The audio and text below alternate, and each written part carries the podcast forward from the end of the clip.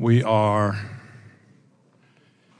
in a uh, in the midst of a series I've started called "The Supernatural Ways of God" Part Six, and of course you can um, find any of the first five on our website, Queen City Church, queencity.church, and um, under media. So take a look at those if you're if you're interested. So. I enjoy my preaching so much. I usually go back and listen to myself a couple times a week. Pitiful. Huh? Now I should say in closing, right? That was I didn't. Um, we've been focusing on this absolutely, uh, in some ways, crazy story of Moses who has an encounter with the Lord at the burning bush. So let's stop and pray. Lord, we just pray this morning that you would um, just open our eyes to see who you are in a way that encourages us and, Lord, strengthens us and helps us connect with you better and with other people too. Lord, open our eyes. We want to see who you really are. I believe you've gotten a lot of bad press, Lord. I believe you've gotten a lot of bad press. So, Father, we do ask that in Jesus' name. Amen. I had um, a little idea earlier in the week about name association. Let me ask you this question. If I said the word Carolina, what would you think?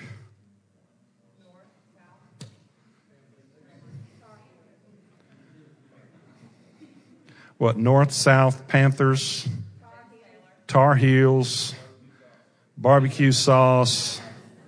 I think blue sky and home. I've been done thinking about the Panthers this season. Lord, we pray for the Panthers today. Lord, we have a panther playing a bird. Eat him up.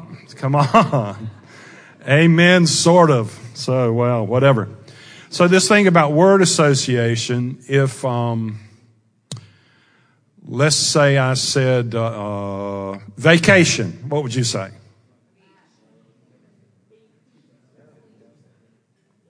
Shout something out. Let me hear from you. Come on. Ocean. Relax. Not enough. Oh, suntan. Bucket list. Okay, that's cool.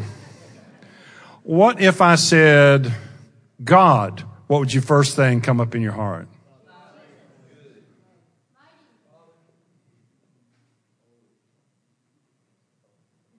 See, the thing I wonder about is how many people, uh, when you when you say God, negative things come up in their heart, not positive things. Because we all know Father, Holy Ghost, you know, yeah, yeah, we can say. But what really came up?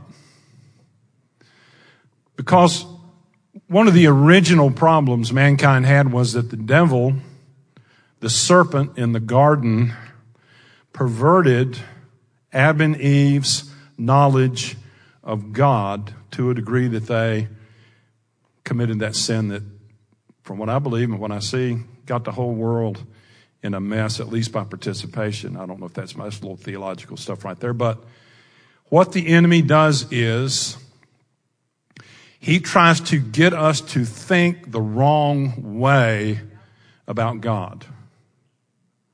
Even with Moses, and, and it makes me a little bit nervous when I, I talk about Moses, not because of the supernatural aspects. It's about what uh, between Moses and God did to Egypt through those plagues and stuff. That was rough. So when you're talking about a supernatural God and you look in the Old Testament and see that, it makes you sort of go, is God really like that? But when you look in the New Testament, the reason Jesus came, Jesus came to give a perfectly accurate picture of who God really is. And he did not do one destructive miracle, unlike Moses in the Old Testament, but the Old Testament to me really reflects on many different levels the failure of mankind's ability to serve God on their terms. The Bible says the law works wrath.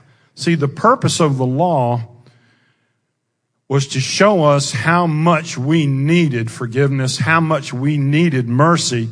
But men are so messed up, they will take that very same law and actually be deluded enough to think they can live up to it. So when you see Jesus in the New Testament, you see the goodness of God, the goodness of God. In the New Testament, Jesus dies for people's sin. He takes their judgment upon himself. And it's just wonderful to see how much God really loves us. And see, if you can hear this down through the entire Old Testament and right up into the New, you have basically like a progressive revelation of who God is. And if you major in the Old Testament, you really come up with, or can come up with a very perverted or a very skewed sense of who God really is. Bill Johnson says this way, Jesus is perfect theology. Jesus is the express image of the Father. If you ever have any question as to what the Father's like, you take a look at Jesus. And the only people Jesus seemed to have real problems with were self-righteous religious people.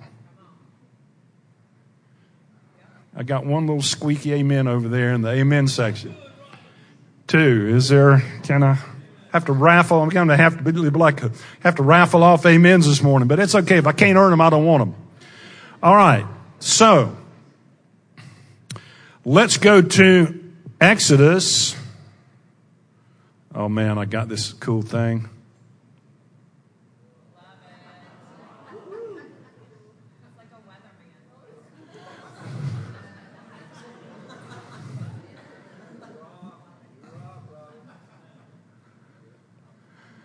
I don't care what you're doing. I'm mess with this while.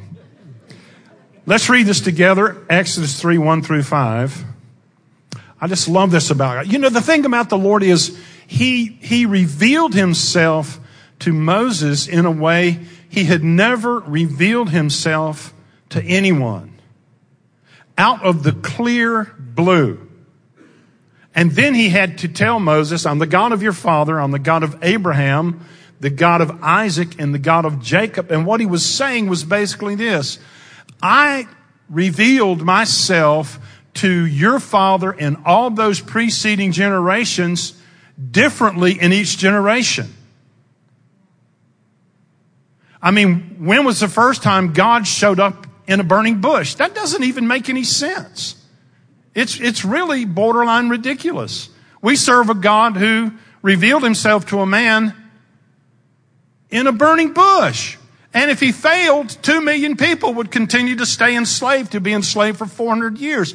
God will roll the dice. He knows how convincing he can be. Come on. So here's when we find this episode. Let's read it together. Why don't we stand up? Reading out loud means words come out of your mouth, okay? Now, Moses was tending the flock of Jethro, his father-in-law, the priest of Midian.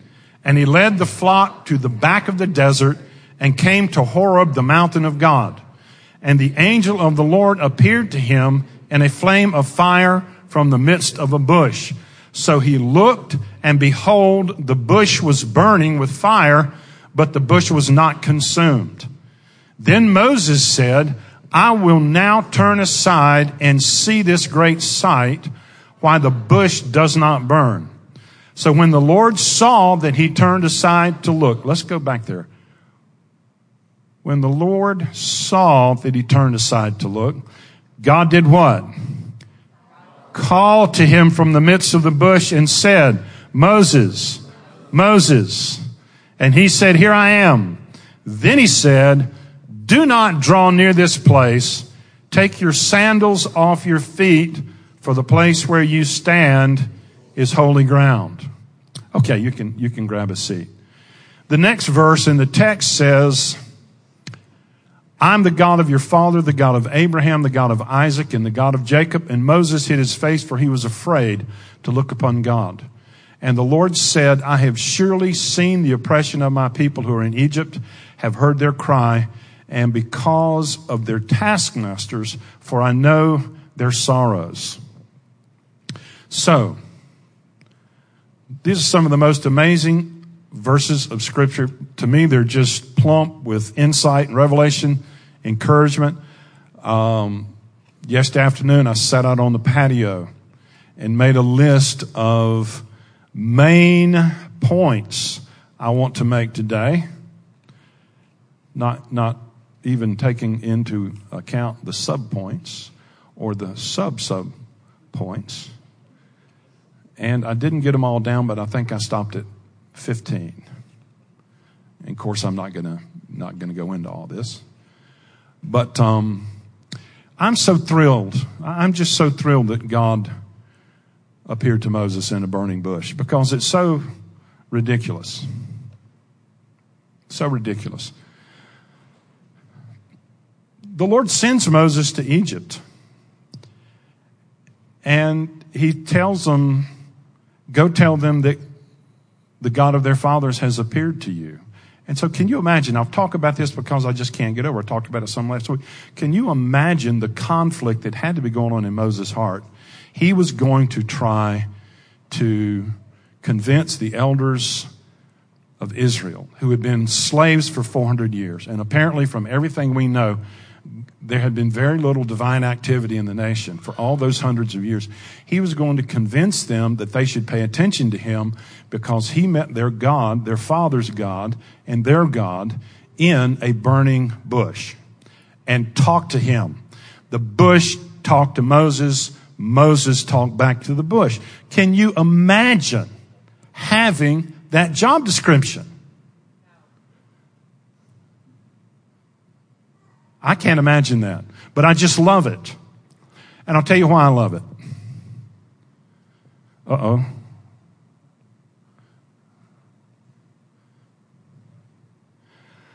I love it because of Deuteronomy 33, 13 through 16. Now, you're not even going to believe what this says. But that's why we have the Bible. We have the Bible because we really don't believe what God's really like or what He'll really do. We think he's normal and calm. No, that's you. That's not God. God's not normal. God's not calm. He is different from what we think. And the problem we have with God is he's the way he is, not the way we think he is. And when he shows up for the way he is, he usually scares who's ever there. Anyway, let's read this. Now, this is Moses blessing the 12 tribes. And when he comes to Joseph, he's basically blessing Joseph. And there's really no tribe of Joseph. There are two half tribes, Manasseh and Ephraim, Joseph's two sons. It's earlier in the book of Genesis. Doesn't make any sense without reading all of it. But here's what happens. Moses says, and of Joseph, he said, blessed of the Lord is his land. Let's read this together. Blessed of the Lord is his land with the precious things of heaven. We're good with that. With the dew and the deep lying beneath. Yeah, we're good with that. With the precious fruits of the sun. With the precious produce of the months. We're good with that. With the best things of the ancient mountains. With the precious things of the everlasting hills. We're good with that with the precious things of the earth and its fullness. We're good with that and the favor of him who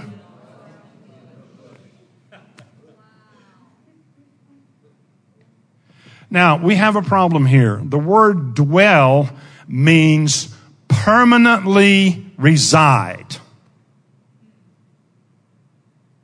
What's the implication? Here's the implication. God was not trying to figure out a way to save two million Hebrews with a last minute plan of action. And so he sees Moses and he thinks, well, Moses is the only guy that's not been a slave for the last 40 years. Maybe he'll think differently than those people who've been slaves for 400 years and have a slave mentality. I know what I'll do. Here he comes. I'm going to hop in this bush and boo! I'm going to hop in this bush and like appear and motivate him. And then when he turns around and leaves, I'm going to get out of this book. No, the Bible tells us God had a permanent residence in that bush.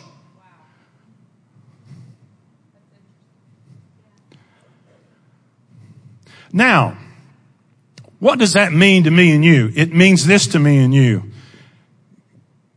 God has as a very high priority humility.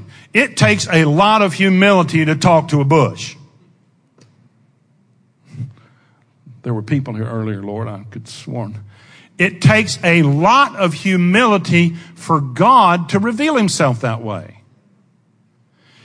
If you don't understand how important it is to have real humility, you're going to miss God on a wholesale level. And here's the problem. Moses was blessing Joseph with the favor, the favor of the God who did what? Dwelt in the bush. Let that blessing come on the head of Joseph and on the crown of the head of him who was separate from his brothers. Now, the favor, the favor of God basically means this. If you have the favor of God, He will do something for you He won't do for you. How many of you appreciate that? You only appreciate that if you're the first you. Right? Favor. Say favor. Favor. What is favor? I may have a slide here. Let me see. Oh, I left this out. Talk about the humility of God. Luke 2:12. This will be the sign to you. Okay, God appears in an earth shaking way for the deliverance of two million slaves by appearing in a bush. But then when the Messiah is born, is he born in a palace? No, he's not even born in a nice house. There was no room for him in the inn. And you see, all of these ideas about there being no room, all of these ideas about the God of the bush, all these ideas about this will be a sign to you. You will find a babe wrapped in swaddling clothes lying in a manger. All of those ideas begin to show us what God is really like. That he's not arrogant when he has every right to be. That he is condescending when he doesn't have to be. That he is loving when his reputation says he's not loving. And so we see that here. This will be the sign to you. You find a babe wrapped in swaddling clothes lying in a manger. I think about this. There was no room for him in the inn. That to me is terrifying. What if you were an innkeeper and you had a shot at having the God of the universe born in your hotel and you didn't have a spot for him? What does that speak to you and me? It speaks this to me. We have to make room for God. God won't barge in. If God comes and knocks on your door and you say no, he'll turn around and go somewhere else. That is frightening. But that's the way he is. He will not barge into your life.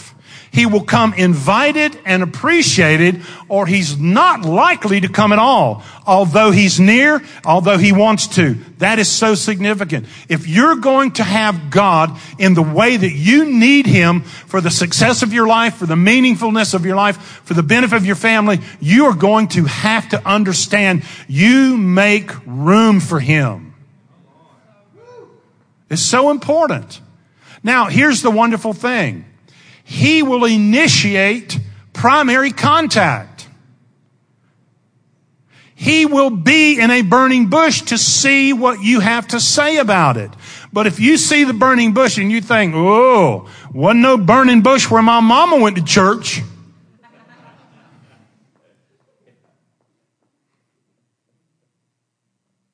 then you, you can't deliver to a million people.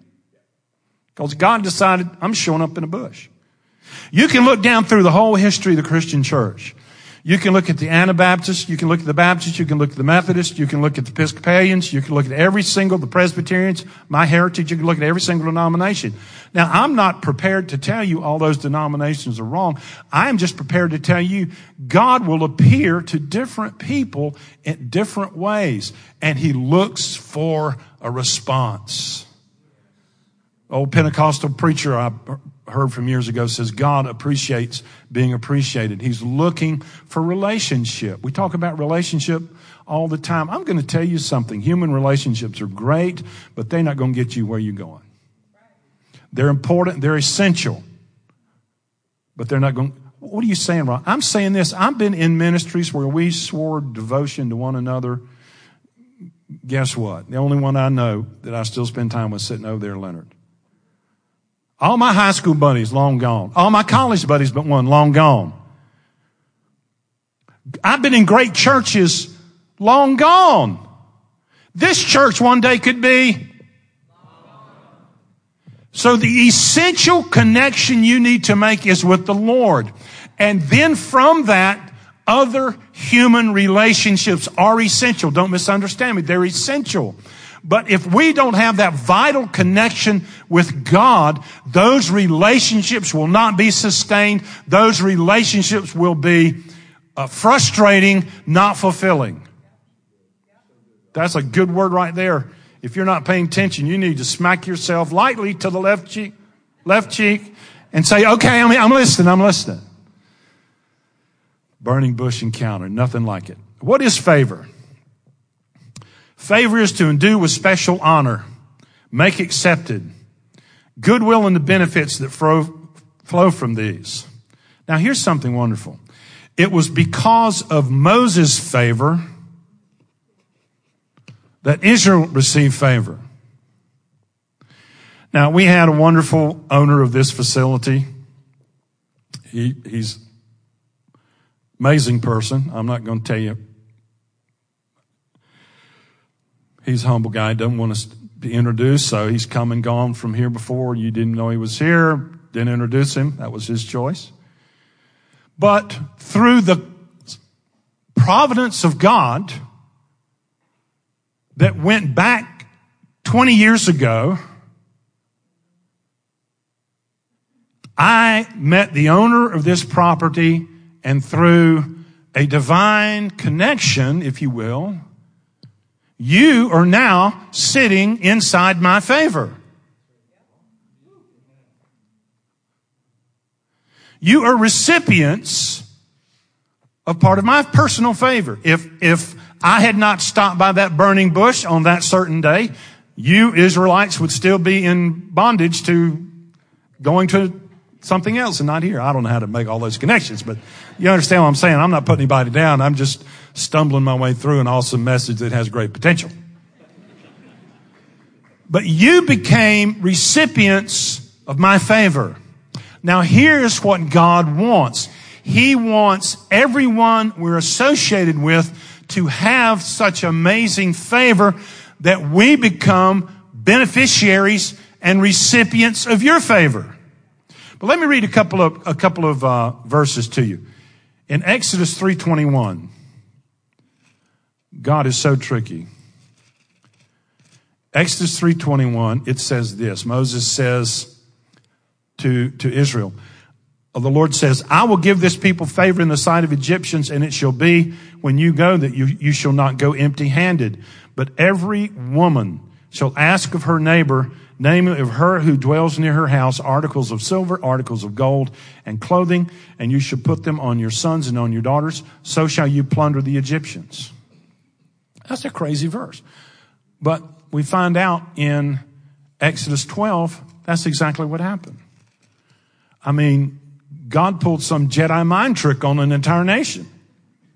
I'll explain that in a minute. Now the children of Israel had done according to the word of Moses, and they had asked from the Egyptians articles of silver, articles of gold and clothing, and the Lord had given the people favor, say that word again, favor in the sight of the Egyptians so that they granted them what they requested. Thus, they impoverished the Egyptians. Now that is a crazy, crazy, but everything up here is crazy this morning when it comes to Moses and what the Lord does. But here's what happened. They had worked for nothing, for nothing for 400 years. And they had enriched a nation beyond imagination. And at a given point, the Lord determined, I'm going to do something about it. Here's what we're going to do. All of you slaves, go to these Egyptians, these wealthy Egyptians and say, would you please give me your finest clothing, all of your silver, and all of your gold?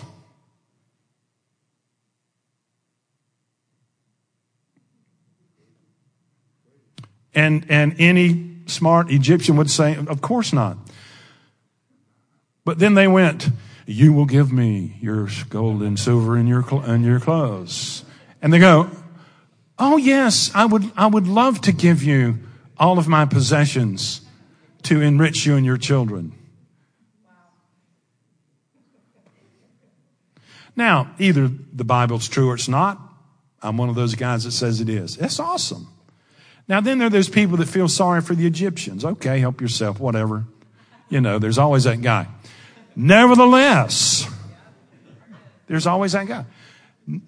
But which guy do you want to be? I don't want to be the Egyptian, and I don't want to be the guy taking that Egyptian side who did impoverish people unrighteously for 400 years and stole the benefit of their labor for 400 years. Maybe there was some justice. That rare commodity called justice. Be still my heart. So, favor. Who wants favor? I want favor. Obviously. I want undeserved favor. It's a good definition for grace.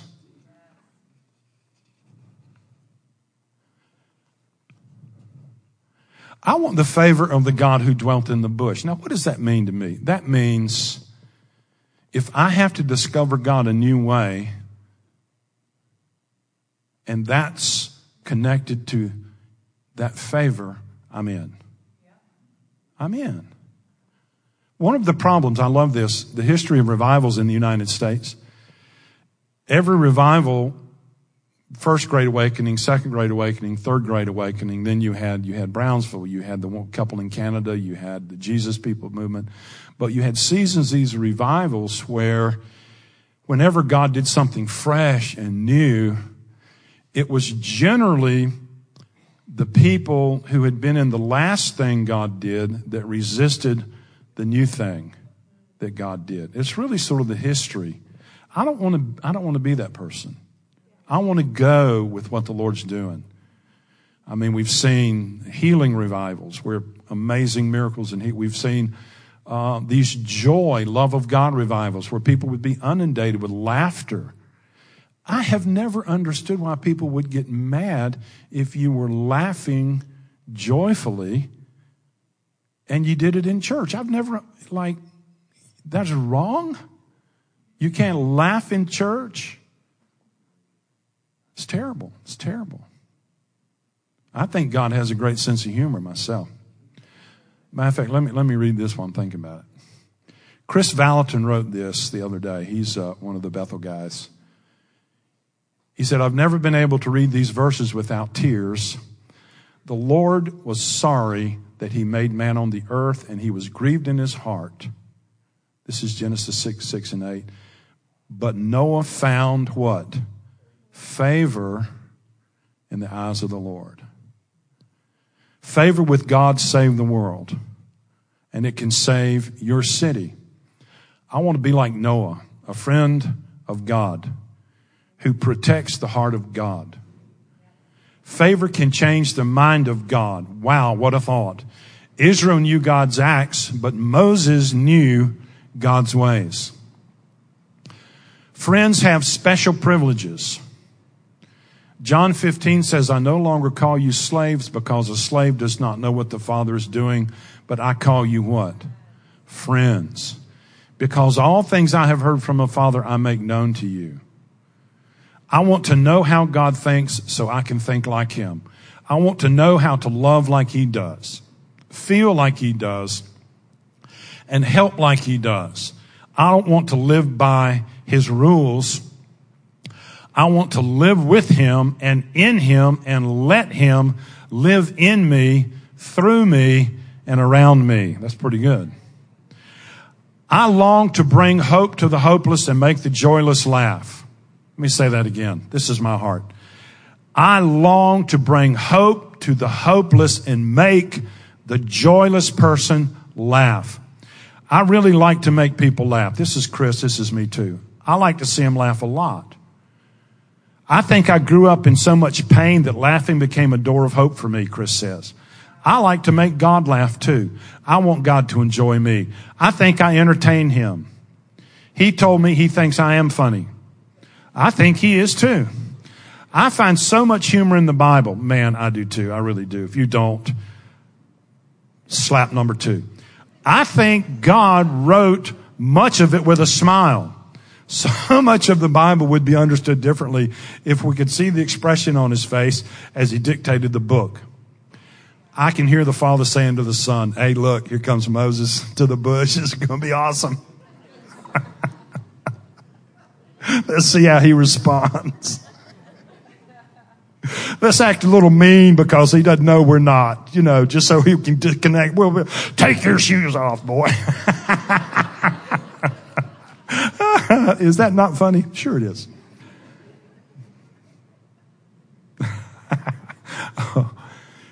um, let me read that again. So much of the Bible would be understood differently if we could see the expression on his face as he dictated the book. This is my goal in life to love God as a father and a friend and to learn how to love people like he does. Even people who are unlovely like I was. Those days are over for me. If you knew me, you would love, you would love me. I do.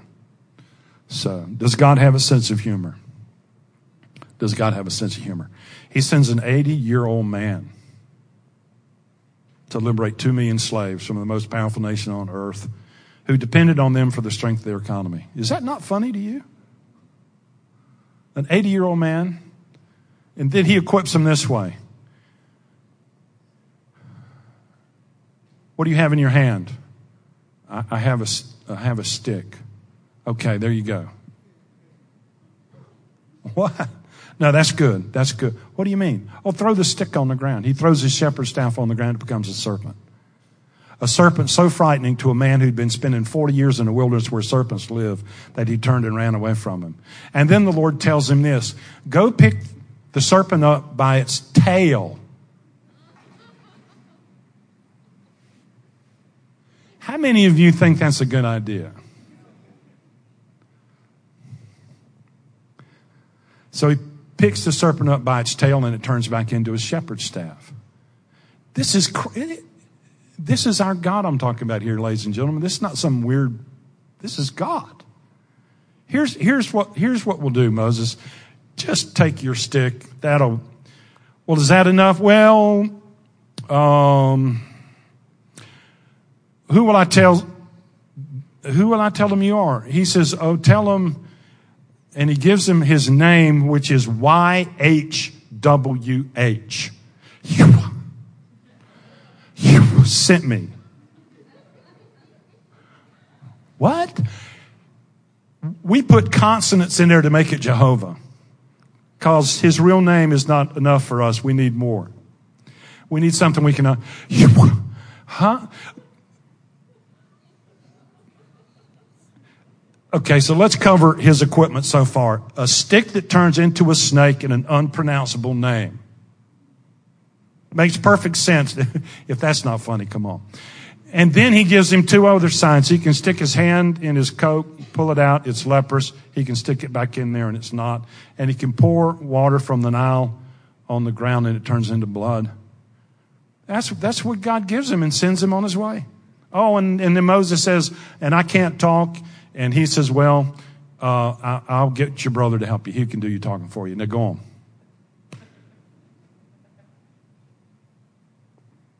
Makes perfect sense to heaven.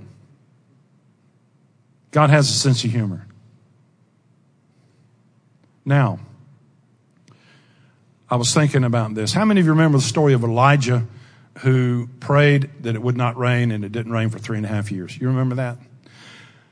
Well, the problem was when he prayed that, everybody in the nation wanted to kill him because it didn't rain.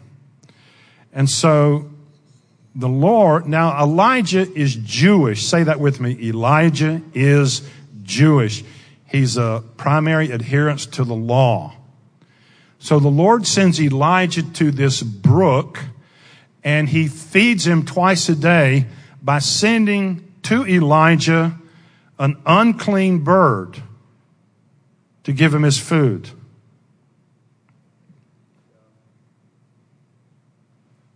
That's not. That, uh, Then, because Elijah's prayer was effective, the water that sustained him dried up. And so he goes to the Lord and he says, what I'm going to do. And the Lord says, oh man, don't worry. I've got this poor widow woman in this town who's about to die. She will take care of you. So off he goes. He, off he goes. And he finds this widow woman and the widow woman is basically thinking, I got enough to feed me and my child, and then we die. And Elijah says, Hey, no, I have a better idea. She said, What's that? Now, remember, he'd been hanging out with the Lord. He says, I have a better idea. She said, What's that? Feed me first. Feed me first. See, when you start hanging out with the Lord, you start thinking like Him and living like Him. And if you convince other people to do the same, you can save their lives. Because he says to that widow woman, I'll give you this promise. If you'll feed me, what you have will not run out until you can buy bread at the supermarket again. Come on, that's awesome. I can remember years ago, Donna and I were living by faith, which basically means we were doing everything we could not to beg for money because we were broke and running a church. And I went to this meeting and I think we had like 60 bucks to our name.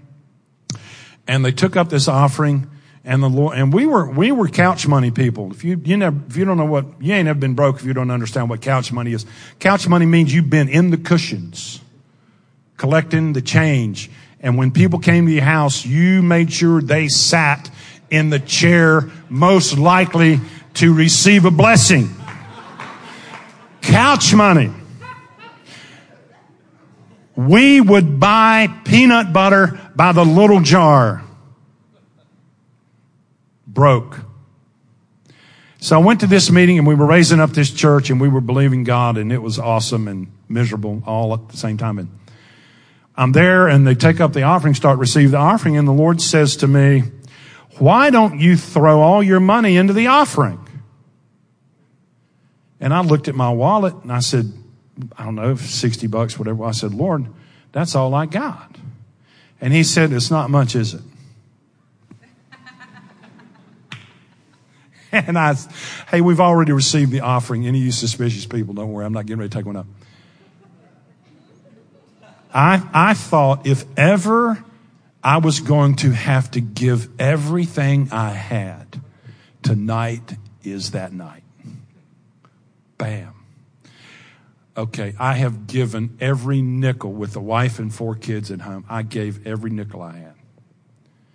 And I had this tremendous sense of freedom and liberty. It was ridiculous. It was hilarious. I thought this makes no sense, but I feel like really enjoying myself now that I gave away all my family's money. So I get home and I'm going, ooh, yeah, I got to go home. Wonder what I'm going to tell my wife. So I get home and I say, Don, the most wonderful thing happened tonight at the meeting. and she said, Well, what was that? I said, um, I gave all our money away. I put it in the offering. And she said, Well, now, now honestly, that woman has never, she's been with me through thick and thin. So don't, don't think she gave me a hard time. She really didn't. But she did say, well, Robin, that's all the money we had. And I said, hanging out with the Lord helps. I said, well, it wasn't much, was it? and that seemed to satisfy her. So then the most amazing thing happened the next day. The only car we had that worked got T-boned on the way to see her mother, and we were almost, we would have been killed if it was a split second. Guy ran a stop sign or whatever. Amazing blessing because when we got the car fixed, we knew a guy that would fix it cheap. We were also two months behind on our house payment. With the settlement, we paid both of our house payments, and from that day, we were never in financial difficulty again. Everything turned around. And see, that's why I'm saying we need to know the Lord. Now, don't go out and try to do what I did, because I didn't go out and try to do what somebody else did, except I knew the Lord, I knew He was talking to me, and I had faith. How many of you need faith? How many of you want some faith? Why don't we ask God for some faith this morning as a way to end this?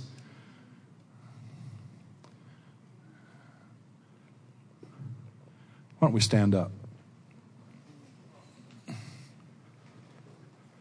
Man, we're almost right at noon. Somebody ought to be happy about that.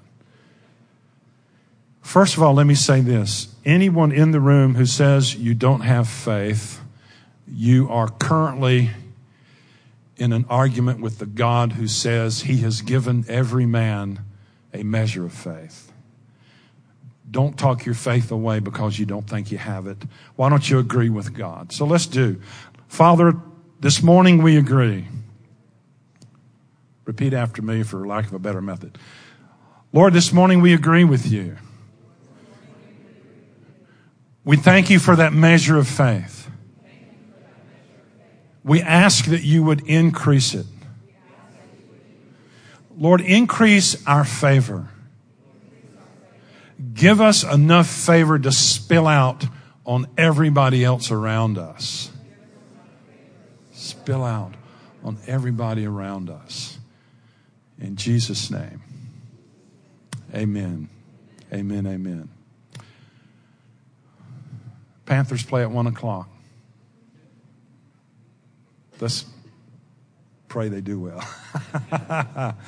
okay, everybody good. It was a little quiet in here this morning. It's okay. No, you you are not quiet. That's exactly. All right. God bless you guys. Have a great week. Thank you for coming. Ministry team. We do have ministry teams today. We'd be glad to pray for you. I forgot. Anyone here who would like to be prayed for, come up front. And we have people who are trained and prepared to minister to you. Amen. Amen. Hey, have a great week.